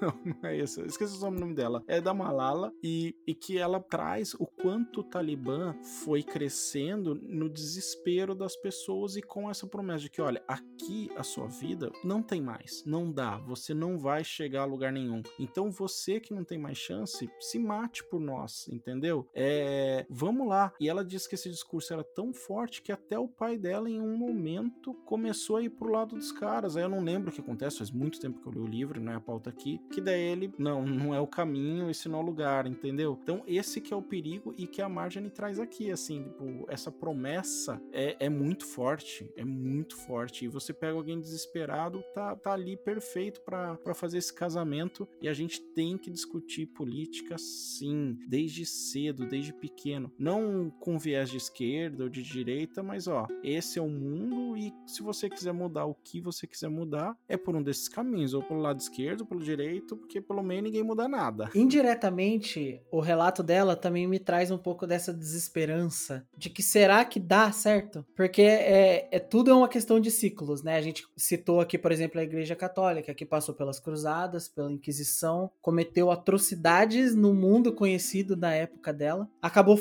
ajudando a forjar o Ocidente e o seu maior rival devido às cruzadas, o islamismo. Que hoje ele é o conhecido por as pessoas que são mais radicais por causarem guerras, por cometerem atrocidades, etc. Talvez no futuro a gente tenha uma outra religião, talvez o protestantismo, talvez não, que possa vir a, a trazer esses mesmos extremos para o mundo. E aí ele vai gerar uma, um tipo de sociedade, vai gerar o seu, a sua contraparte que pode vir se levantar e se transformar. Então parece que a gente sempre vai passar eternamente por esses ciclos, mas uma coisa que eu nunca vejo mudar é, são as relações de poder. Então assim, ela cita, por exemplo, a avó dela cita que tudo começou quando o chá do Irã, ou no caso o pai dela, o avô da, o avô da, da Não, Marjane, ainda não. etc. É, quando um ele cara. era um outro cara, né? Quando ele decidiu nacionalizar o petróleo. A partir daí, os oligarcas do Ocidente forjaram o plano que acabou culminando na Oriente Médio estar sofrendo tudo que ele sofre hoje. Então, assim, eles, eles venderam armas para Pérsia, barra Irã, eles venderam armas para o Iraque, onde estão os árabes, os maiores rivais, e eles se degladiaram por anos na guerra, devastaram um ao outro, ficaram sem dinheiro. Tipo assim, qual é a alternativa que esses países têm para lidar um com o outro? Vender o petróleo barato pro Ocidente e, e se manter ali na porrada. E o Ocidente ele consegue o que ele quer, né? Ele consegue o acesso ao óleo e ele, ao mesmo tempo, desestabiliza tudo o que acontece ali na, na- do ponto de vista do governo interino, desse governo interno desses países. A gente tem é, pistas de que isso com certeza acontece na América Latina, que ela está totalmente sob o controle dos oligarcas. E são famílias que você traça a árvore genealógica milhares de anos para trás, assim, sabe? Então, tipo assim, coisas acontecem, mas nunca lá, nunca lá na elite, né? Nunca com os oligarcas, nunca com quem realmente está no poder. Então, assim, a, a, a gente fica com essa sensação de que a gente, na real, não tem como controlar. A Mariana, ela sai do país dela é, para ir para Viena, ainda com o pai naquela esperança de que tudo vai melhorar. Volta depois, ele tá com um carro pior do que ele tinha, a vida continua aquela dureza, a maioria dos opositores do regime já foram mortos, e aí se passaram, sei lá, 30 anos, 40 anos que ela foi morar na França definitivamente, e o país tá daquele jeito até hoje. Então, assim, nada melhorou, nada mudou. Tipo, tipo assim, será que o discurso, será que, sabe, tipo, não- parece que no, no fim das contas não vai adiantar. Uma Falta de hora, esperança, se JP, for, tô ficando é, um- a, aqui. impre- a impressão que dá é que se um dia for da vontade dos oligarcas, ou de sei lá quem for que domina o, o governo mundial, ou sei lá, de que domina tudo o que acontece. Os reptilianos, a e que sabe. aquilo mude, exato, aquilo vai mudar. Ou então, se for da vontade deles, que ó, agora a gente perdeu o interesse naquele naquela região, talvez floresça algo ali. Porque ali já não tem nada. Tipo, a matriz energética vagarosamente vai mudando. Os carros agora vão ser elétricos. Qual vai ser o outro motivo de treta? Sabe? Então a gente fica com essa, com essa sensação, lendo o livro dela e vendo como está a situação do Irã hoje, de que, na real, você não tem controle de nada. Mesmo quem tem a inteligência. Que poder ele tem de tentar educar a parcela base da população? Zero. Eles não conseguem fazer nada. Eles não têm as armas na mão, não tem ninguém que queira ouvi-los ou alguém que poderia estar ali ajudando. O Ocidente não se interessa. Você citou, por exemplo, a Ucrânia. Pô, por que, que agora eles se preocupam? Porque se preocupar com a Ucrânia é um discurso que interessa para o Ocidente, para a OTAN. Eles querem pintar a Rússia de vilã, porque a Rússia tá querendo. Mas assim, se você for olhar no jogo geopolítico, faz sentido o que a Rússia tá fazendo, sabe? Tipo assim, o maior inimigo dela no mundo hoje, que é o Ocidente e Estados Unidos, está plantando base com míssil na minha vizinhança. Tipo assim, a Ucrânia é meu vizinho. Quando a, a- União Sempre Soviética invasão tentou fazer ali. isso em Cuba, os Estados Unidos não deixou. Então, tipo assim, é, fa faz sentido. O que me irrita mesmo não é, não é, nem esse jogo geopolítico, esse tipo de coisa. É, é assim, são as pessoas ditas inteligentes, né, que caem nesse tipo de armadilha. A gente vai assistir, por exemplo, a, a cerimônia do Oscar, sei lá, tinham cinco ou seis discursos falando da guerra da Ucrânia. Só que na, na cerimônia dos Oscars de todos os anos tem alguma guerra acontecendo. Sei lá, no, na, na Somália, na não sei aonde, na Líbia, e você nunca ouviu falar. Porque, e tipo assim. aí sendo bombardeado dia sim, dia também. Exato, sabe? E ali que era o lugar, ali que era o lugar para as pessoas inteligentes, para as pessoas cultas, terem voz, para tentar mudar alguma coisa, para tentar talvez transformar a visão da população das pessoas. Mas você vê que ele é só mais um instrumento, sabe? Tipo, os instrumentos já estão na mão de quem tem que estar e a gente não tem muito o que fazer, sabe? Então. não querendo contribuir com o pessimismo, mas spoiler, a história se repete, né? A gente e vai se repetir de novo, porque é um pouco do ódio que você semeia. O que aconteceu no Afeganistão também agora, muito recente em 2021, das tropas americanas saindo de lá. Claro, mais uma vez guardadas as individualidades aqui, porque o Afeganistão tem uma história, embora tenha a fronteira com o Irã é outro rolê, mas assim, também tem seus, suas semelhanças em relação a essa disputa geopolítica é, entre ingleses, americanos, soviéticos, russos depois, né? Então, é, essa disputa toda também dá essa sensação, alimenta esse ódio de olha que vocês, quem criou o Talibã? Quem criou o Talibã? E aí essa disputa de poder, né? Somos assim tão diferentes? Eu acho que, na verdade, o que a Marjane tenta fazer, e, a, e acredito que essa seja a única esperança, seja a educação a longo prazo. Porque, de fato, não é uma coisa que vai, vai, vai mudar amanhã. É, é isso aqui, esse livro, esse documento, porque é um documento histórico, esse, esse quadrinho, é, é uma mensagem de esperança para alguém ler isso 20 anos depois e falar, cara, a história tá se repetindo de novo. É, e pra gente saber identificar esses processos históricos e entender o que, que a gente pode fazer diferente. Eu acho que assim, se no Persepolis ela ela diferencia um pouco a, a trajetória dela no, no Oriente para nossa no Ocidente, em Bordados, por exemplo, que é um livro bem mais levinho, bem mais, né, tipo, rapidinho, ela tenta aproximar a natureza humana. Então, no Bordados ela fala sobre as mulheres, a liberdade sexual das mulheres, e o Bordados, além de ser o momento em que as mulheres conversavam, né, o momento da trocavam, fofoca. o momento da fofoca, é, era, uma, era também uma metáfora para as mulheres que também costuravam seu eu fazia uma cirurgia para é, costura, é, reproduzir, voltar a ser virgem, para que elas pudessem ter a liberdade sexual. Por exemplo, os desejos são os mesmos entre, as, entre mulheres do Oriente e do Ocidente. Então, acho que o que a, o que a Marijane tenta fazer nos dois livros, na verdade, é dizer: somos assim tão diferentes? As nossas relações de poder são assim tão diferentes? Assim, é, por mais que elas se manifestem de formas diferentes, mas é, é, acho que a gente tem que mudar, na verdade, o, o, o sistema que a gente tá.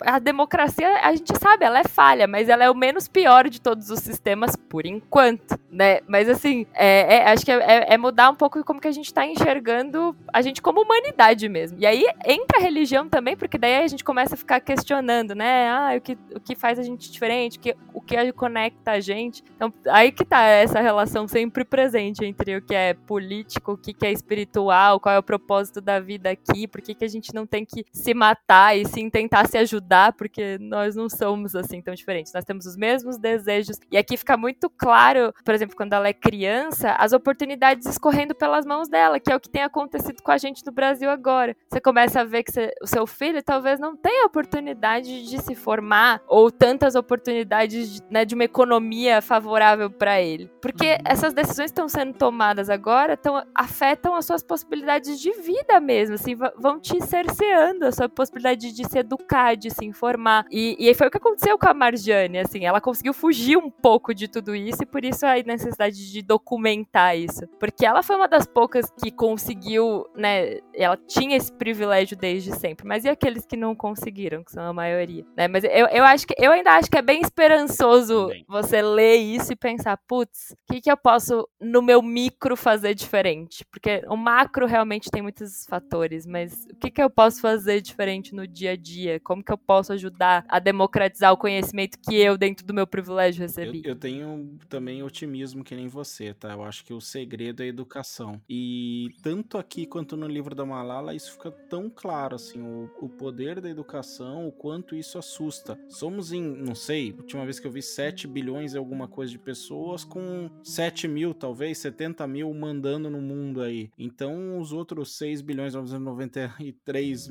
sei lá quanto sobrou aí, tem muito poder, só não sabem disso porque estão ocupados tentando sobreviver, tentando ter comida, mas cada vez mais a gente tem acesso à informação. A gente está aqui falando sobre o livro da, da Marjane Mariani, apesar de a gente não saber exatamente como fala o nome dela, foi possível a gente ir na internet fazer um monte de pesquisa, entender como. Não se aprofundar no tema, porque pelo menos eu não sou historiador, não... então assim, mas pelo menos ter esse background, esse pano de fundo para falar de um lugar que a gente não conhece e tentar traçar paralelos aqui. E só a educação que permite isso. E que nem se falou, o que, que a gente pode fazer pequeno? A gente que é do bem, que pode, que. Não cidadão do bem, tá? Nós que somos pessoas boas.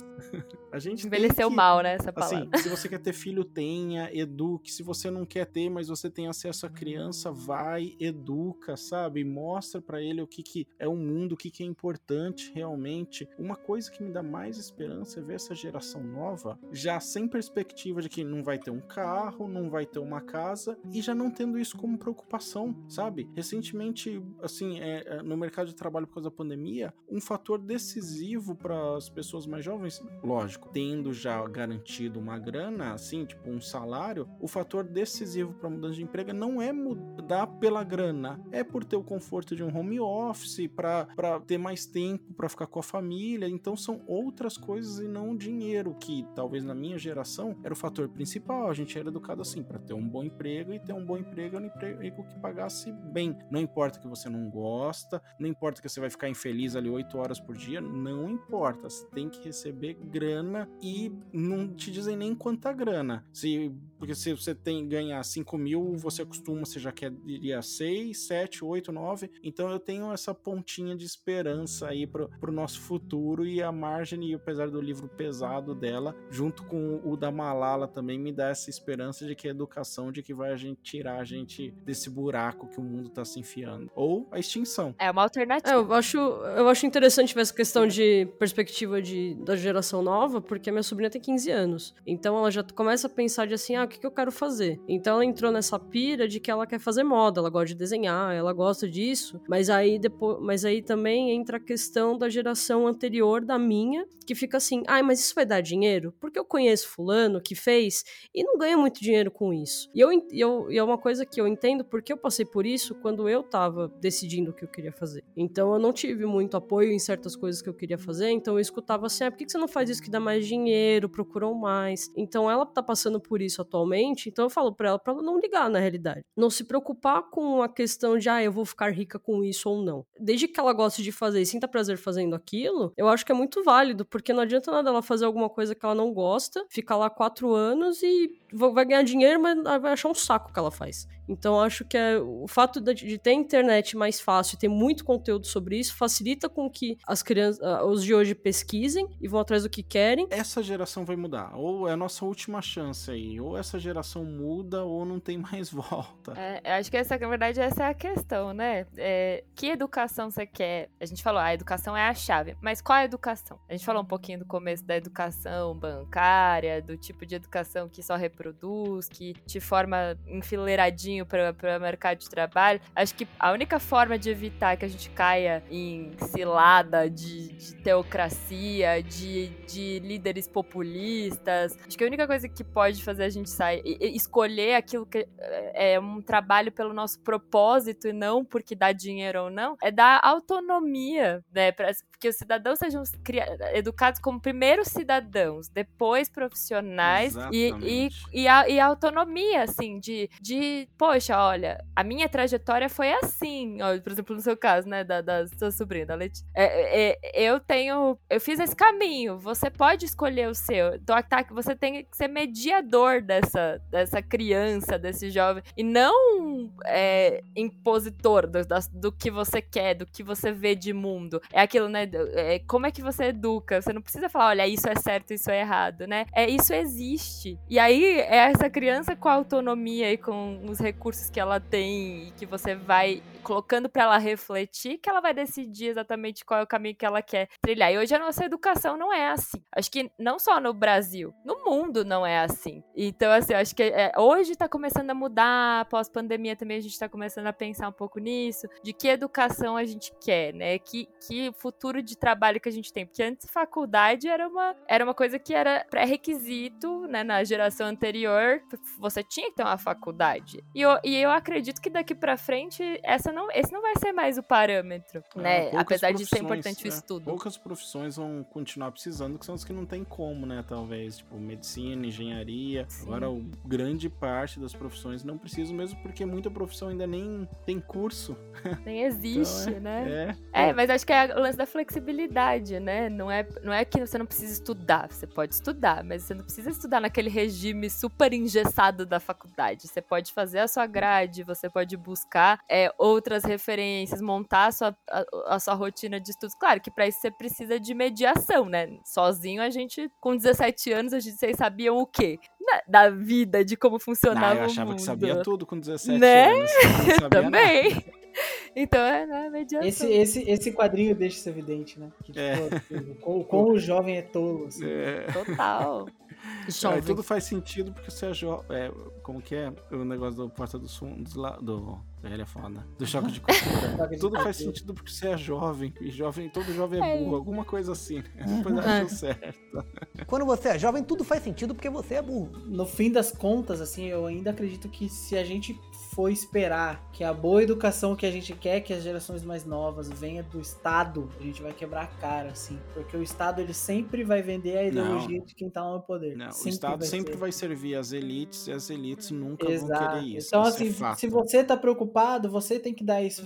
Você tem que trazer isso pro seu filho, assim como os pais da Marjane trouxeram pra ela. Não tem como você esperar isso da, da- de uma escola do Estado, de uma, de uma universidade do Estado, esse tipo de coisa. Porque o que o Estado quer hoje em dia, por exemplo, é, é- é- a universidade é formar diplomado, né? Pra poder entrar no mercado de trabalho, esse tipo de coisa. E, e assim, o, o Estado sempre vai estar na mão de alguém que tem uma ideologia pra vender e uma meta, uma agenda. Somos todos macacos, né? Macaco, chimpanzé, ele guerreia por causa de sexo, por causa de comida. Ele, ele- assim como o ser humano, ele mata os seres da, próxima, da própria espécie, né? A gente tem até nisso, a gente tem esse egoísmo de achar que só o ser humano mata a si mesmo. Os animais, eles se matam, se estupram, esse tipo de coisa. Então, assim, a, a gente é bicho como todo outro, é da natureza. É a, a, a a gente defender o que é nosso, defender o nosso terreno, é querer estar numa posição privilegiada diante dos outros, o poder atrai. Então vai ser muito difícil existir uma época na, na, na, na existência da raça humana na Terra onde tudo vai ser 100% igualitário. Na, na verdade até existe, né? Tipo assim, comunidades indígenas, elas são assim, elas têm essa tendência de ser talvez mais igualitárias, principalmente aqui na América do Sul, indígenas brasileiros e tal. Porque aqui não tinha falta de recurso para ninguém, né? Todo mundo tinha tudo, era algo tão simples. E Não essa a base precisaram do capitalismo. Tem que Exato. faltar recurso pra valorizar. Exato, importa qual a- seja o recurso. O- Eu lembro que eu não sei se foi o Pirula que ele trazia isso, né? que tipo assim, talvez o homem, o homem nativo americano aqui da América do Sul, ele não,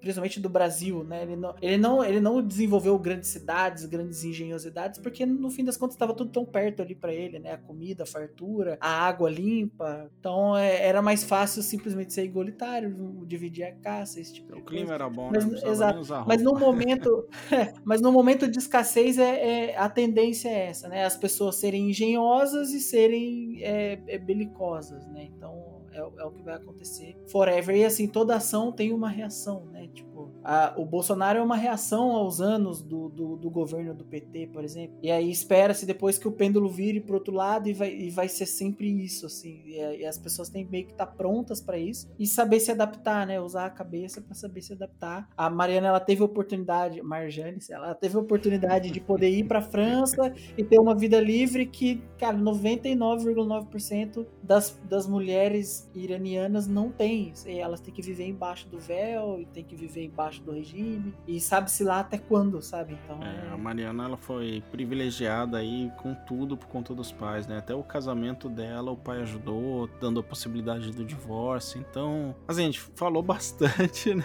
Viajou bastante, saiu bastante do livro em si, mas não tem como, é o que a gente falou, precisa falar de política, sim. E a gente usou o nosso tempo aqui para falar disso também. Alguém tem mais algum comentário? A gente pode ir pro, pros comentários finais e nota. Eu tenho só um último, mas é só para fechar com uma ponta de esperança depois de tanta complexidade aqui desse podcast, que é, tem muitos a gente momentos chama do livro... pra um de filme, alguma coisa que você queira, tá? É só...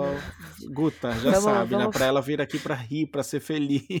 Vamos ser felizes, vamos, vamos dar risada. Esse livro tem muita resistência, tem muitos momentos de resistência. Então, é, é nesses pequenos momentos você encontra a esperança para fazer diferente. Então, a Marjane encontrou no cheiro do sutiã da avó dela, que abraçou ela naquela Nossa. noite que ela sofria, ou nas festas que os pais delas pro- promoviam com os amigos, assim, eles chamavam todos os amigos. É, e, e isso, era, isso era um momento em que ela, ela, ela mesma pensava: por que, que vocês estão rindo? Tem uma parte que ela fala: morte, é, tortura, e vocês estão dando risada? Porque, é, de alguma forma, ali a resistência traz a esperança para que eles pudessem ter dado para ela uma vida melhor, para ela ter acessado tudo que ela acessou. Então, eu acho que é nesses momentos também de mais adversidade que vem esses, esses grupos de resistência mesmo. E é isso que a gente tem que buscar nesse momento de Brasil, eu acho. São, são grupos de resistência e não necessariamente uma resistência bélica, sabe? É uma resistência de leveza. que dessa maneira a gente vai Exato. perder. O, o Estado tem o poder na mão, então Exatamente, é o, é o caso da Malala, né? Ela, ela conseguiu mudar a legislação educacional no Paquistão sem, sem precisar levantar uma arma, né? Na verdade, é ela que sofreu o atentado. É, então. A menina que desafiou o Talibã. Não se preocupem, tudo dará certo. Bom, galera, tema pesado. Vamos tentar ir para as considerações finais e nota aqui, terminar no- de maneira positiva. Então, eu vou chamar você, JP, primeiro. Quais suas, quais suas considerações finais e nota? E quantas bengalinhas para Persépolis? É, achei, tipo assim, uma obra extremamente necessária, apesar de toda a densidade e de todo o peso que ela traz, a história muito complexa, muito trágica que ela vive, é autobiográfico e tal, mas eu acho que é algo que todas as pessoas deveriam ler, é, todas as pessoas que buscam algum tipo de, de, de conhecimento de outras culturas, de conhecimento de modo de vida de outros países, de testemunhar um pouco do que é o assombro de uma guerra, apesar de a gente já ter dito aqui que o Brasil ele vive em guerra há anos, né? É uma guerra in- invisível para quem tá aqui classe média, para quem tá numa cidade boa, quem mora num bairro ok, etc. Mas para quem quer entender, para quem quer ter essa empatia de saber um pouco o que é passar por isso, eu acho que esse livro é extremamente importante. Eu acho que a- é, reforçando o que a, a Kyla disse, a, a mídia que ela escolheu, os quadrinhos, é, eu acho que é extremamente, extremamente maravilhoso assim o jeito que ela, que ela, que ela expressa isso através de um desenho relativamente mais leve, um relato que é extremamente pesado e aí é o que dá a gente a permissão de continuar lendo. Então assim, pra mim é o objetivo 100% alcançado, é uma obra perfeita no que ela que ela se digna a ser. Pra mim é cinco bengalinhas, cara. É, é Ó, excelente, excelente. é livro de cabeceira, acho que todo mundo tem que ler isso uma vez na vida, assim. Obrigado, JP. Guta? Ah, eu acho que é que nem o JP falou, assim, ela é totalmente necessária. Acho que todo mundo deveria ler, principalmente a, a geração atual, principalmente, precisa de fato ler. Todas as gerações possíveis deveriam ler, porque ela traz todas as questões que ainda são faladas hoje, precisam continuar sendo faladas, e ela traz a maneira dela. Na questão de ela trazer em quadrinho e depois ter feito também o filme, isso ajudou bastante, porque acaba atraindo todos os públicos possíveis de talvez conhecerem a história dela e, e um pouco mais de uma história no geral do de onde ela vem. Então, e traz um empoderamento interessante que eu acho que também é sempre legal de ser é, falado. Então, acho que tipo tudo que a gente falou já diz bastante assim do que a gente acha. Então, pra mim também é, é cinco cinco bengalinhas com tranquilidade. Ó, excelente, Guta. Ó, tá, estamos caminhando aí para uma unanimidade. De- deixa eu ir aqui então. É, para mim, esse livro, quadrinho, já entrou assim direto no meu top 5. Eu coloco ele junto com o mouse, não só como quadrinhos para apresentar a mídia, mas com a força que ele tem, entendeu? Ah, Tem tanto tema, a gente acabou enveredando um pouco para religião e para política, mas tem o tema aí que a Guta falou do empoderamento feminino. Cara, quer livro mais feminista que esse? As atitudes da Marjane, a maneira que ela conduz a vida dela desde pequena. Putz, é, é excelente, assim. Você pode indicar esse quadrinho aqui para qualquer pessoa e seria legal mesmo que as pessoas muito jovens já lessem, assim, tipo, 9, 10 anos de idade. Eu sei que é pesado. Não sei se tem censura de idade, mas que já lesse para já ir pensando, assim, a, a maneira questionadora que ela tem. Eu acho que de tudo que a gente falou de educação, a gente não aprende a questionar o mundo. É, eu, quando saí da escola e comecei a trabalhar, que foi para um faculdade, comecei a trabalhar, acho que o maior choque era esse, não saber como questionar as coisas ao redor, sabe? Quando foge do que você foi educado, que é educação bancária, como falou a Carla. Então, é importante sim esse, esse quadrinho, vamos distribuir, vamos emprestar, galera. Se alguém quiser só me pedir emprestado, mas tem que devolver. Então, não, não tem como dar uma nota diferente por tudo que a gente já falou. Cinco bengalinhas aí com honra ou mérito. Carla, você e diz pra gente também como que a galera te encontra aí quando quiser te seguir nas redes sociais, tudo. Quais suas considerações finais e nota? Gente, tô com vocês. Eu também vou dar o passo final para unanimidade aqui. Eu também dou cinco bengalinhas. É, acho que a gente falou bastante durante o podcast, mas, mas assim, é, é um livro que, só, só acrescentando, tem classificação indicativa para animação, mas que é 12 anos, e acho que sirva, que, acho que serve para o livro também, que é quando mais ou menos você consegue fazer uma leitura com uma profundidade, com uma reflexão maior. Mas assim, gente, deem uma chance, porque assim, é denso, mas isso vai depender de você, vai depender do quanto você também vai refletir e vai e vai e as camadas que você vai encontrar no livro, mas dá para refletir sobre tudo nesse livro, sobre identidade, sobre autoestima, sobre empoderamento, sobre educação. Então assim, é uma leitura que vale a pena. Ela não é, é longa, você pode ler rápido, porque o quadrinho você vai assim e assim é fluida, então assim, não vai doer, é muito legal e é legal para dar uma chance. Depois se não gostar tudo bem, tem animação, mas é uma história que vale a pena ser contada e recontada e eu indicaria até ler duas vezes, gente, porque é isso, você é, coloca em perspectiva sobre o que tá acontecendo no seu país, no seu momento no mundo como um todo. E é isso. E ah, para quem quiser me encontrar falando baboseira lá nas redes sociais, é, tá como k.garcia, é K-A-H.garciaz.